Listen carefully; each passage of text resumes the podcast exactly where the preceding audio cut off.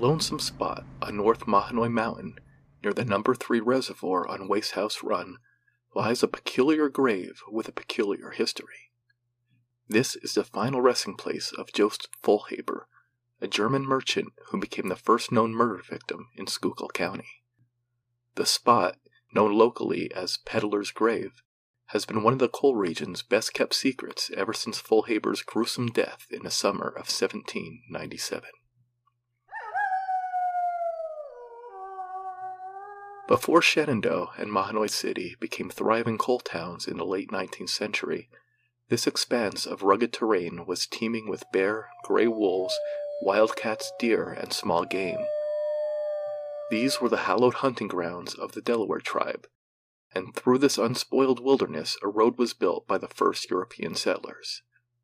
This highway, the Old Catawissa Road, ran through what would later become Mahanoy City, which, at the time, was nothing more than a log tavern erected by an old German immigrant named John Reich. This cabin stood at the corner of present day Main and Center Streets, on a spot later occupied by the Merchants Trust Company building.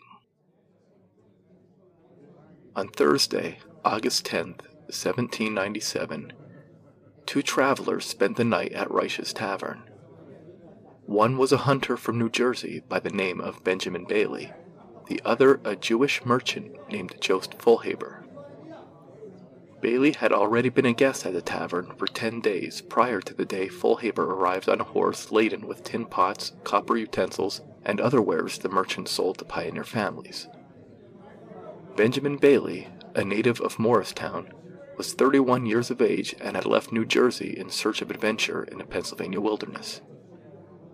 Bailey had little money but Reich provided room and board in exchange for squirrels, rabbits, and other small game Bailey was able to shoot with his rifle. The following morning at breakfast, Bailey struck up a conversation with the Jewish peddler after watching him sell several pots and pans to the tavern's proprietor. Realizing that the new arrival was literally jingling with coins, Bailey cozied up to Folhaber and asked him about what route he planned to take. With feigned concern for the peddler's safety, Bailey told him about the best places to stop along the way for water and food, and where he might find customers for his wares. Armed with this information, Folhaber saddled up his horse after breakfast and embarked upon a sales route that would be his last. Bailey waited until the peddler was safely out of sight before following his trail on foot through the densely forested mountains. Sure enough, Folhaber stopped at every spot Bailey had pointed out. When the merchant reached Waste House Run, he unpacked his horse to pick whortleberries. Bailey crept through the brush, waiting for his opportunity to ambush the unsuspecting traveler. Several minutes passed, but the hunter crouched in the brush as still as a statue, his rifle steadied. When Vollhaber passed through a clearing in the trees, Bailey pulled the trigger and shot the Jewish peddler in the back. Mortally wounded, the peddler crawled to the roadside, where he writhed in agony, comforted only by the impossible hope that a traveler might hear his dying groans and save him. As slim as this possibility may have been, Bailey wasn't willing to take any chances. He knew that he had to finish the job. Armed with a tomahawk, Bailey approached the dying merchant and dealt him several vicious blows to the head. Bailey, now splattered from head to toe with Folhaber's blood, began to panic. He stripped off his clothing and set fire to them, concealing his nakedness with whatever unbloodied garments he could steal from the dead merchant's corpse. He then dragged the body into the woods, out of sight from anyone traveling along the old Catawissa Road. Satisfied that he had committed the perfect crime, he eagerly plundered Folhaber's saddlebags. But his high spirits were dashed when he discovered the jingling coins the merchant had carried were not precious silver, but copper. In total, the killer's haul amounted to a mere five pounds. Bailey had to suppress his urge to scream out in frustration when he heard the approach of a horse. The rider, a Mr. Clark, soon passed a killer without batting an eye. A short while later, a Mr. Jackson passed by on foot. Neither traveler seemed to have suspected that anything was amiss, but Bailey was afraid that someone might discover the trail of blood left at the scene of the crime. He rode down the mountain on Folhaber's horse, and following a small stream near Reich's tavern, hid the horse deep in the woods and concealed the copper coins in the hollow of a tree. When he returned to the tavern in the peddler's shirt sleeves, Mrs. Reich asked him where he had left his coat. Bailey explained that he had lost it. On the following day, Benjamin Bailey went to the spot where he had hidden the horse and the peddler's money, but he was unable to find them.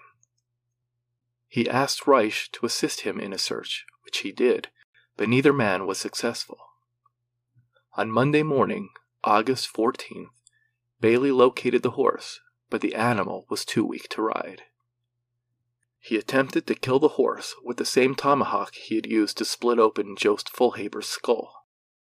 But when he returned to the site the following day and discovered, to his amazement, that the peddler's horse was still alive, he made up his mind to flee Schuylkill County before something else could go wrong. He headed for Catawissa, 25 miles away, on foot. It was two weeks later, on August 26th, when the body of Jost Folhaber was discovered.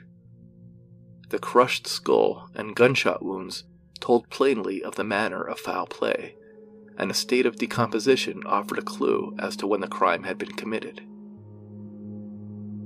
An inquest was impaneled by John Meyer, a justice of the peace from Hamburg, which is now in Berks County, and Benjamin Bailey was charged with murder.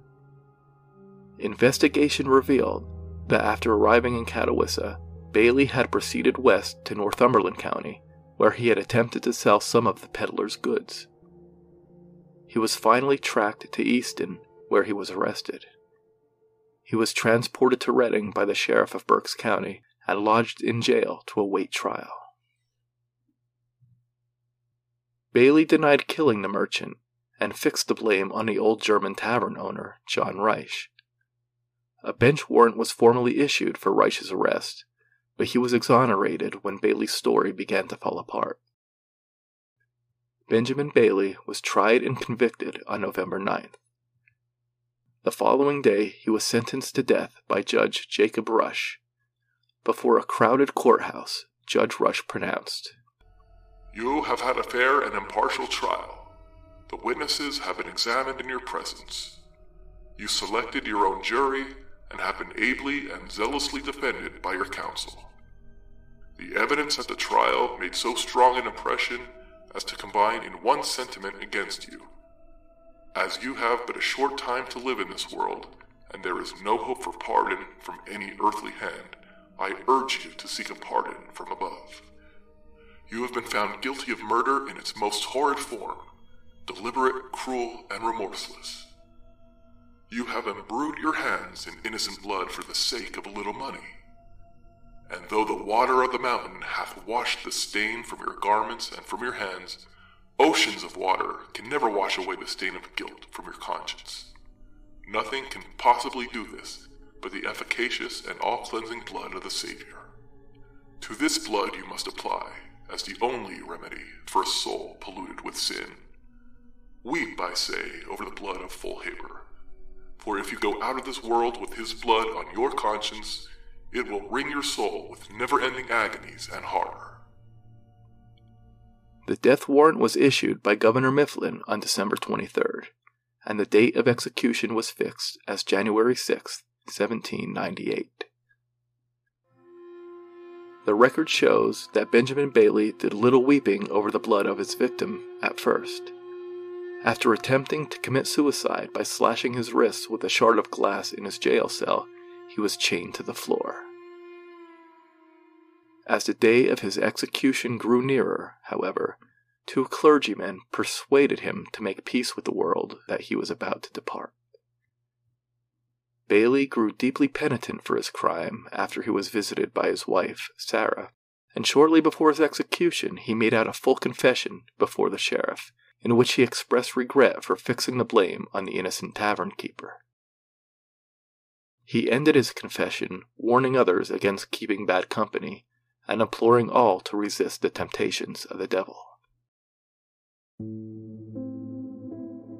A crowd of nearly 7,000 braved the wintry chill to witness the hanging of Joseph Folhaber's killer in Reading. Among them was Sarah Bailey, who, before the execution, made an unusual yet understandable request.